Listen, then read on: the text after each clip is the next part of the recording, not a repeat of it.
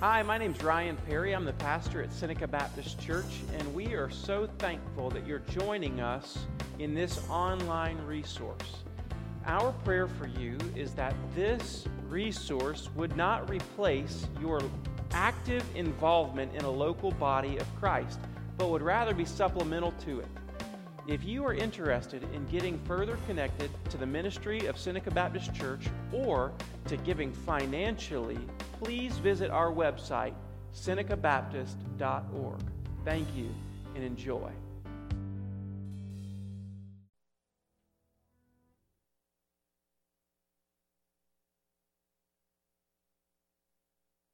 All right. Pop quiz.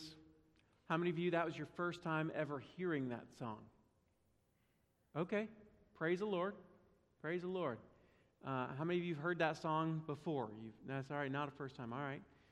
Um, one of the things that, that we, we love uh, is that there are songs that are new that tell truth, uh, and there are songs that are old that tell truth.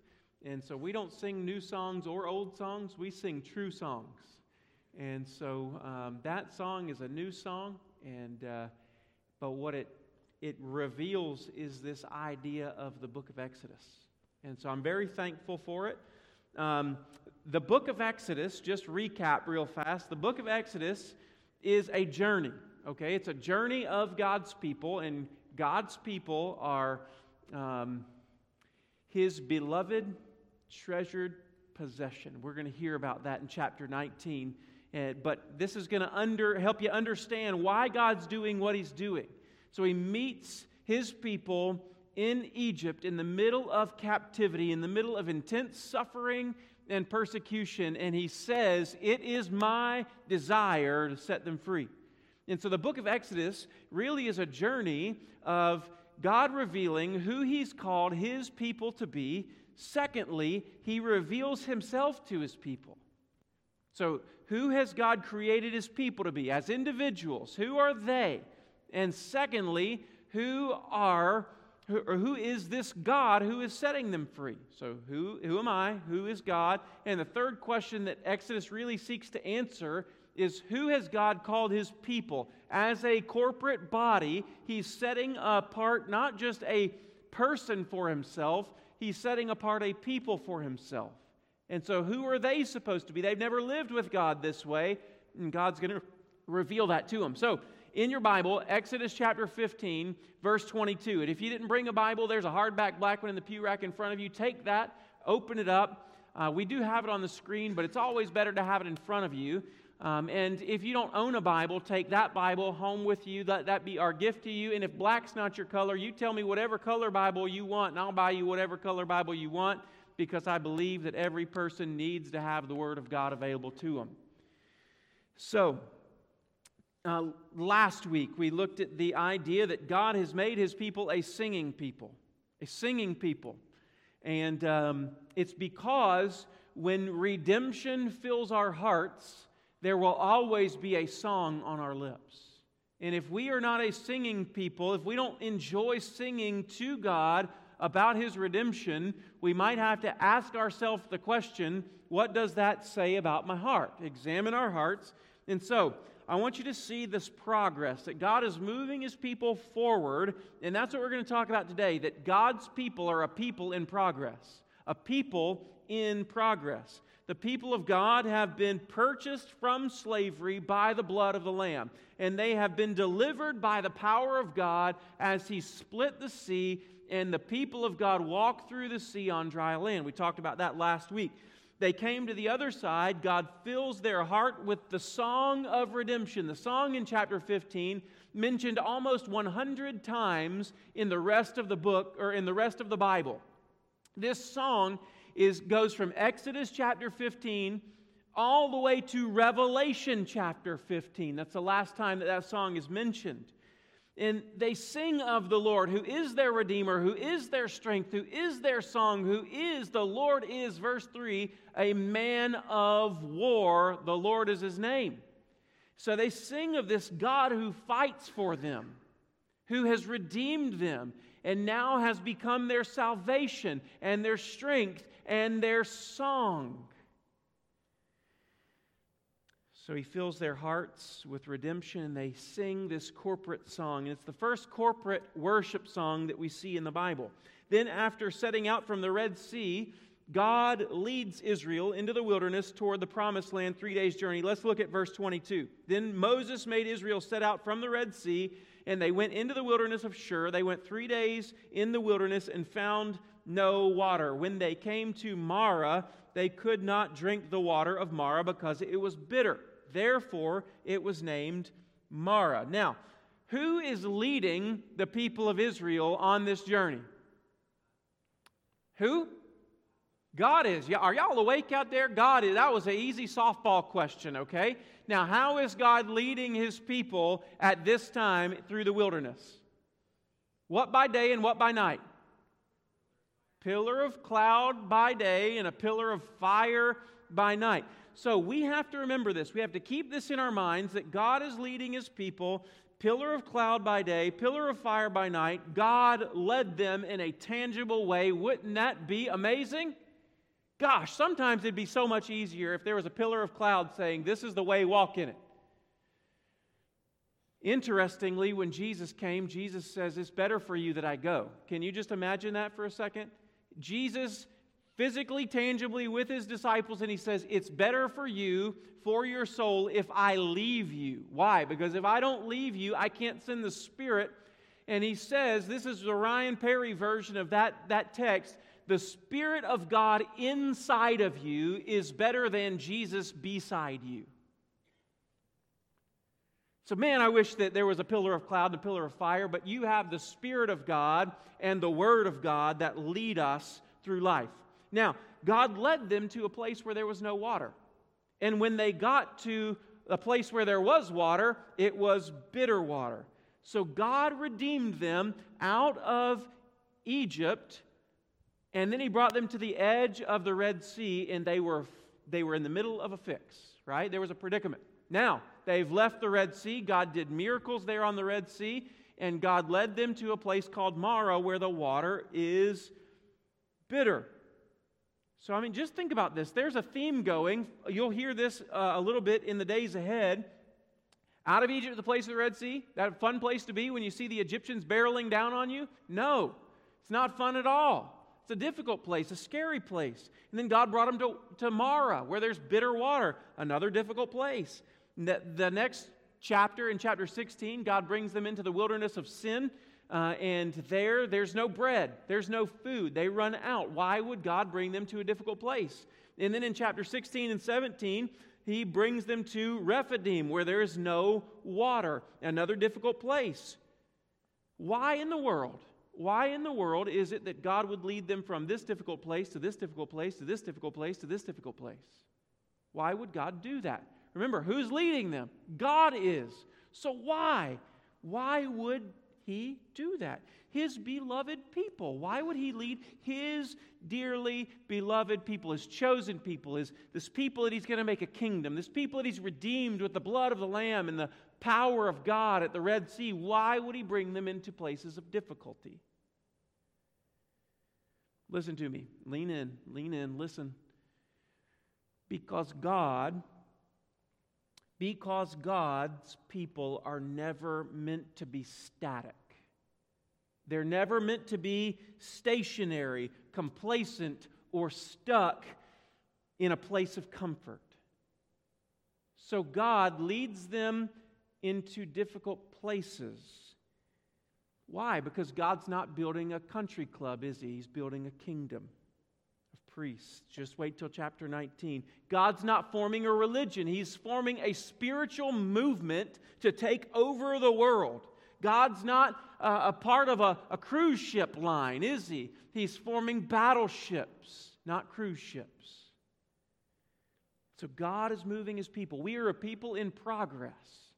We are always moving, always changing, always pushing forward. And sometimes God allows us to come to bitter, difficult places because that's how He chooses to do His best work. We're people of progress. Okay, look at, look at verse 23. When they came to Mara, They could not drink the water of Mara because it was bitter. Therefore, it was named Mara. Now, the word Mara shows up somewhere else in the Old Testament. Does anybody remember somebody whose name was Mara? She renamed herself Mara. Do you remember? Yeah. Ding, ding, ding, you won, okay? Naomi, right? This is Naomi, Ruth's mother in law. Uh, in the book of Ruth, chapter 1, verse 20, she had lost everything. All the men in her life are now gone. And she says, My name is no longer Naomi, which means pleasant, but my name is now Mara because the Lord has given me bitterness. So, this word bitterness is a very powerful idea. So, God brought Israel to a place with bitter water because God wants to do something in them. In them. Just read the Bible. Read the Bible. The Bible is full of difficulties, isn't it? If I was going to write a religion and I was going to kind of come up with it off of my the top of my head, I would not create a religion that is so difficult as Christianity has been revealed to us in the scriptures. Daniel in the lion's den. Shadrach, Meshach, and Abednego in the fiery furnace. Right? I, I wouldn't have written that story in there. I would say, no, if you follow Jesus, it'll be following the yellow brick road. There will be uh, skittle rainbows all around us, and, and everything is going to be like, like Willy Wonka's chocolate factory around you. You can eat everything and just delight it. It's going to be great. No more troubles, no more difficulties, but God reveals himself differently, doesn't he? Now, he brings them to a bitter place because he wants to do something in his people, and this is a test from God. Look at verse 25, the end of verse 25. The end of verse 25 says, There the Lord made for them a statute and a rule, and there he tested them. There he tested them. So this is a test from the Lord. And so, church family, listen, listen to me. God loves his people too much to let them be, to let us be what we are. Now, the one wonderful thing about the gospel is that Jesus accepts you just as you are. Isn't that good news? He doesn't expect you to get cleaned up. He doesn't expect you to be sin free. He doesn't expect you to be clean and pure.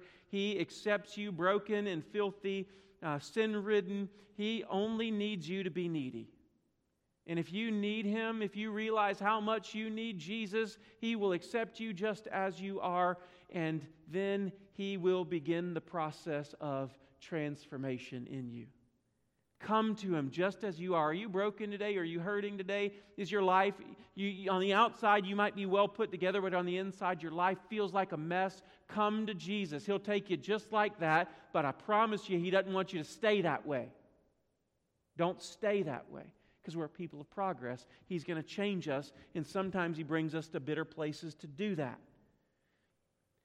He loves us too much to leave us looking like the world. He loves us so much. In His deep, deep love for us, He will divinely move us to difficult places to reveal what's truly in our hearts, to test the true nature of our character. And so, whether it's cancer or conflict, sin or strife, whether it's seasons of lack where you don't know how you're going to do it, or whether it's, I don't know, broken relationships, God will bring us into bitter places. Sometimes it's loss of jobs or a loss of a loved one, it's death or divorce. And God will bring us to bitter places. Why? Because He wants to move the needle in our heart. Can we just confess to ourselves and to the Lord today that I am not yet who He wants me to be? Praise God, I'm not who I once was. I can't remember who it was. He said, if I were to see myself from many years ago and I were to come into His presence, I'd be disgusted with Him. So praise God, I'm not who I once was, but I have not reached the destination yet. He wants to move the needle in our hearts toward Him. He wants to transform His people from one degree of glory to another into His image.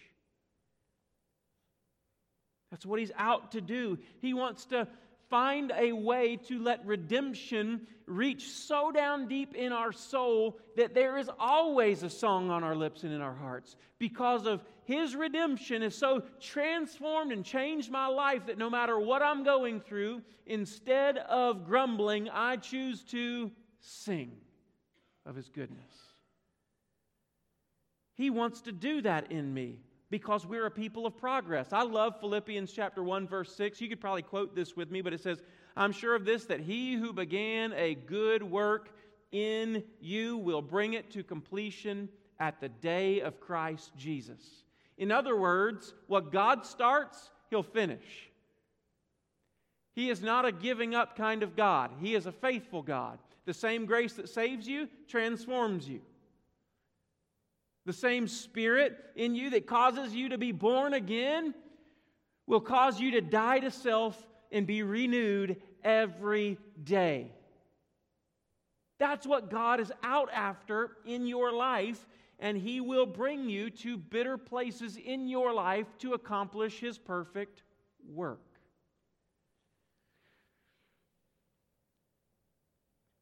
So, what is God trying to produce in Israel? It's the same thing he's trying to produce at Seneca Baptist Church and in your heart.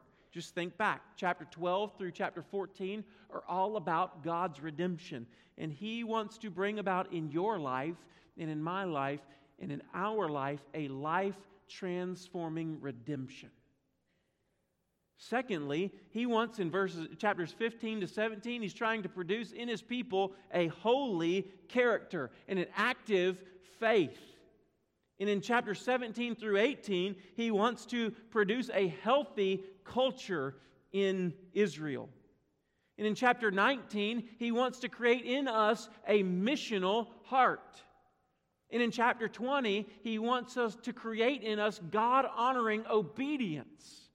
And all of these things he wants to do in us, in our lives, because he's trying to move us. We're being transformed. We're a people of progress. And so Israel was redeemed from slavery, and now they're here at the edge of the bitter waters because God is moving them, moving his people. So, how did Israel respond to the test? Look at verse 24. 24 says, And the people grumbled against Moses, saying, What shall we drink? What shall we drink? Listen, have you come to the edge of a bitter place? Have you ever been in a bitter place with the Lord where things weren't going exact, exactly as you desired that they would go? Have you been there? Well, I heard a preacher say that you're either coming out of that place, you're in that place, or you're about to go into that place. So sometimes He brings us there, and maybe you're there today, and it's a test for us. It's a test for us because God wants to show us something. Because the way that we respond in, uh, in those bitter places is a, a revelation of who we truly are. So, like Israel, we have a choice. We get to choose how to respond. And this is what it says in verse 25. They had a choice. Verse 25, the second part of it says, There the Lord made for them a statute and a rule, and there he tested them, saying, verse 26, If you will diligently listen to the voice of the Lord your God, and do that which is right in his eyes, and give ear to his commandments, and keep all his statutes, then there's a, an, an implied then right there. Then I will put none of the diseases on you that I put on the Egyptians, for I am the Lord your healer. So he gives four conditional clauses. If you will listen diligently, diligently listen to the voice of Yahweh. Now,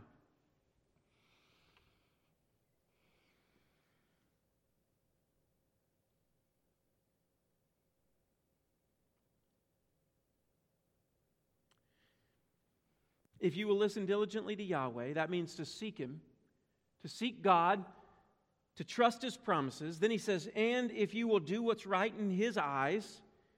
Now, do God's ways always make sense to us? No. No, they sure don't. Just like in chapter 14, Moses, lift up your staff and walk forward. I'm not doing anything until you your feet get wet. Right? The edge of the Jordan River. Joshua, I'll begin to work when you begin to walk. Doesn't make sense. Joshua, um, instead of your army, lead with the marching band. Gideon, I don't need 30,000 or 20,000, 30,000, whatever it is. Now go down to the water, make all your men uh, bend down, and whoever laps like a dog, that's the guy that I'm going to use. Two, two, three hundred of them left. God's ways don't make sense. But if we will diligently listen to his voice, do what's right in his eyes, give ear to his commandments, not just give ear to them, but James says, the one who listens and doesn't do is deceiving himself. Keep all his statutes, be a doer, then I will put none of the diseases on you. It's a if then conditional statement. It's conditional. And so, in reverse, God is saying, if you don't do these things, then I will put on you. Do you see that? Do you understand that? There's an if then, and it's very positive, but the flip side is also true. The problem is bitter water, and if not handled in the right way, what's interesting is the bitter water has a way to travel to our hearts and make our hearts bitter. Have you ever noticed that before? Have you ever been in a bitter place? And you didn't know what to do in that bitter place and it wasn't handled well, Jesus or God gives a cure here in the in the scripture which we'll look at in just a minute. But when we don't handle that bitter water well, it's real easy for bitterness to rise up in our heart. Have you ever had have you ever have you ever had conflict in something? And when you're when you have conflict with someone, man, you are, we are so quick to want grace and need grace and ask God for forgiveness, but aren't we so slow to grant the same forgiveness and grace to other people? But do you remember what unforgiveness is like? I think I've said this a number of times. Unforgiveness is like poison that you drink and you hope they die. Unforgiveness leads to a root of bitterness. And if I don't rightly deal with the bitter places, then I, the bitterness will move from the water to my heart. Isn't that interesting? Maybe you've lost someone that you loved and you've questioned God and you've gotten angry at God and you've not ever listened diligently to his voice.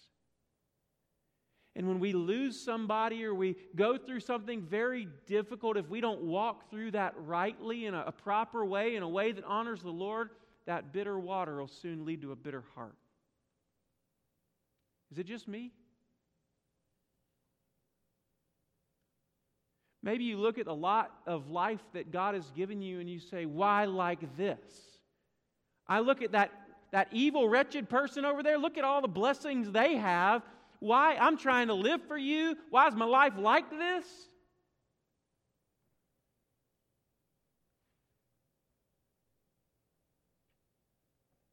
God's revealing what's truly way down deep. And if I don't deal with that bitter water, then my bitter heart will last far longer. And man, I promise it's way easier for God to heal that bitter water right there than it is for that root of bitterness to be plucked up.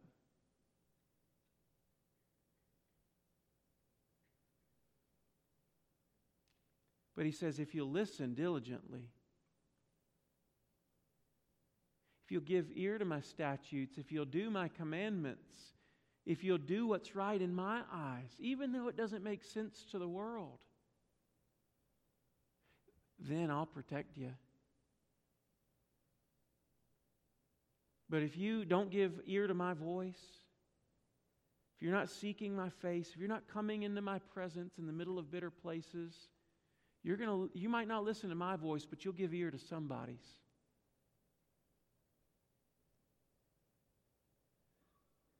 And you'll end up heeding their voice. You'll end up doing what's right in your eyes, or the world's eyes, or their eyes. And I promise you, it's going to lead you down a path that God will judge.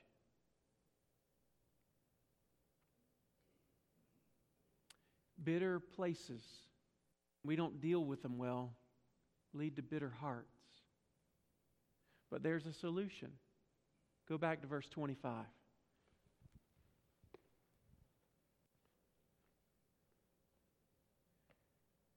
See, the problem's bitter water. But verse, the end of verse 26 for, uh, I, 6 says, For I am the Lord, your what? Come on, somebody, say it out. Your healer. Problem's bitter water.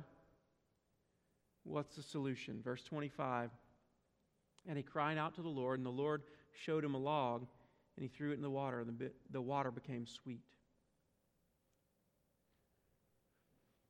Follow me. There is a log. That word for log, it's also the Hebrew word for tree. There is a tree that makes bitter things sweet. Jeremiah chapter 3, no, excuse me, Lamentations chapter 3, verse 19. Jeremiah talks about sin and wandering of himself and Israel, and he says, It has brought upon me the gall of bitterness the gall of bitterness. There is a tree that makes bitter things sweet. Jesus is on the cross. And he cries out, John 19, I thirst. What'd they give him? They gave him, they gave him sour wine mixed with what? Vinegar or gall is the, the Greek word. They gave him gall. Listen, there's a tree that makes bitter things sweet.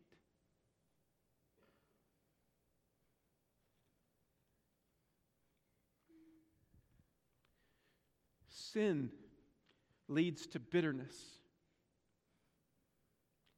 Wandering leads to bitterness in our life, the bitterness of gall. And there on the cross, our Savior drank deeply of gall. Not the gall that was wine mixed with this myrrh kind of drug to deaden the senses, but no, there on the cross, he drank the gall of our sin. In the cross is the tree that makes bitter things sweet. The problem is a lot of us haven't brought our bitterness to the cross. I love the book of Exodus. It's all about Jesus.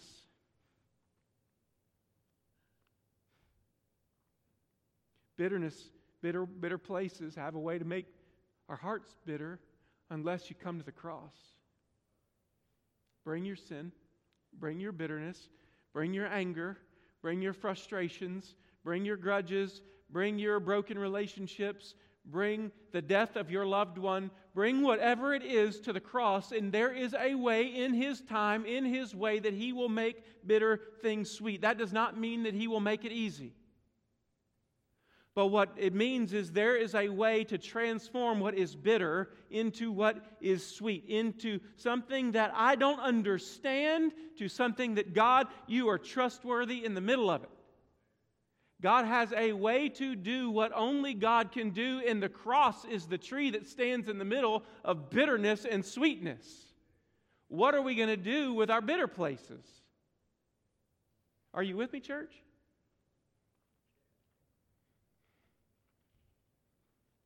What's going on in your life?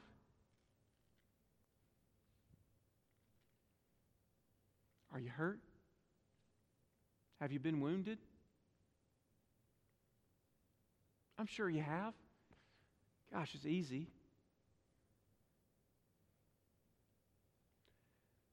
Being wounded's a part of life, staying wounded's not. That's a choice.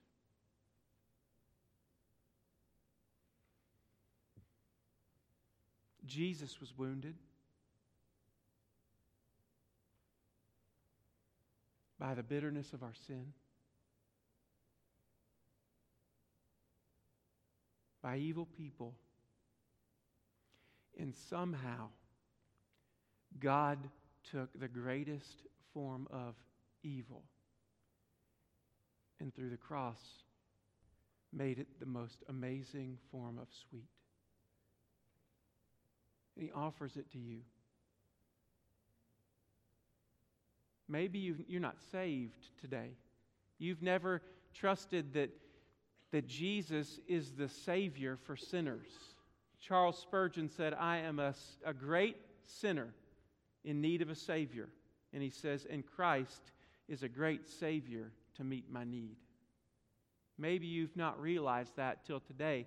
Maybe you've never trusted in Jesus as your Savior and your Lord. Today is the day where He can make your life sweet, He can redeem it. That means one day I look back on my life and I see all the sin that I've accomplished in my own life, and man, I regret it. I wish that I wouldn't have done it. But let me tell you, it all is a, it speaks to His goodness now in me. Every one of my failures and faults is a story of His grace. And if I wouldn't have done those stupid things as a child or as a young man or as an adult, I wouldn't know the sweetness of His grace. He's got a way to make bitter things sweet. Verse 27 They came to Elim. And there were 12 springs of water and 70 palm trees. What's 12 symbolic of in the Bible? What? The tribes of Israel, but what else is it symbolic of? Completion, fulfillment. 70. Same idea, right? Completion. You remember Peter? Jesus. Somebody wrongs me. How many times I got to forgive him? Seven times? 70 times 7. He's not saying, all right, 490, you got one more strike, buddy. No, he's, he's saying there's a complete number, a number of fullness. There's never a number. So, what he, what he does is he brings them to Marah, where they experience bitterness, and there's a tree that makes bitter water sweet. And then he takes them into the fullness of his blessing. I made bitter water sweet, but now let me show you. I got 12 springs. You come and, you come and follow me. I got 12 springs and 70 palm trees. I, I got a place for you. God led them there. But to get to Elim, they had to go through Marah. Church family, come to Jesus. He's got a way to make bitter things sweet. If you need to trust Him today, oh, come fall on your face. Come take my hand and say, Ryan, I know I need Jesus. Maybe you're in a place of bitterness today. And let me tell you, God is wanting you to leave bitterness at Marah and go to Elim. But you got to go through the tree. It's time. You've been, some of us, we've been carrying it around too long. Would you stand with me? You respond right now as the Lord leads you. Don't wait on a prayer. You respond. If the Lord's leading you to respond somehow, you move. Father, we're fixing to sing a song about turning our eyes upon Jesus. Now, what I'm asking, Lord, is that we as your people would respond to your word. Father, we need your help. Father, so many of us have been in, in Marah for far too long.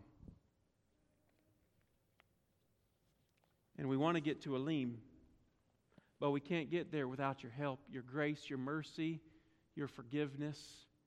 So, Father, might we listen diligently to your voice, trust you at your promises, not just for us, but for others. Might we do what's right in your eyes. Might we keep your statutes and obey your rules, obey your commandments. Father, might we do that? Help us. Speak to us. In Jesus' name, and the church said, Amen. Amen. You sing.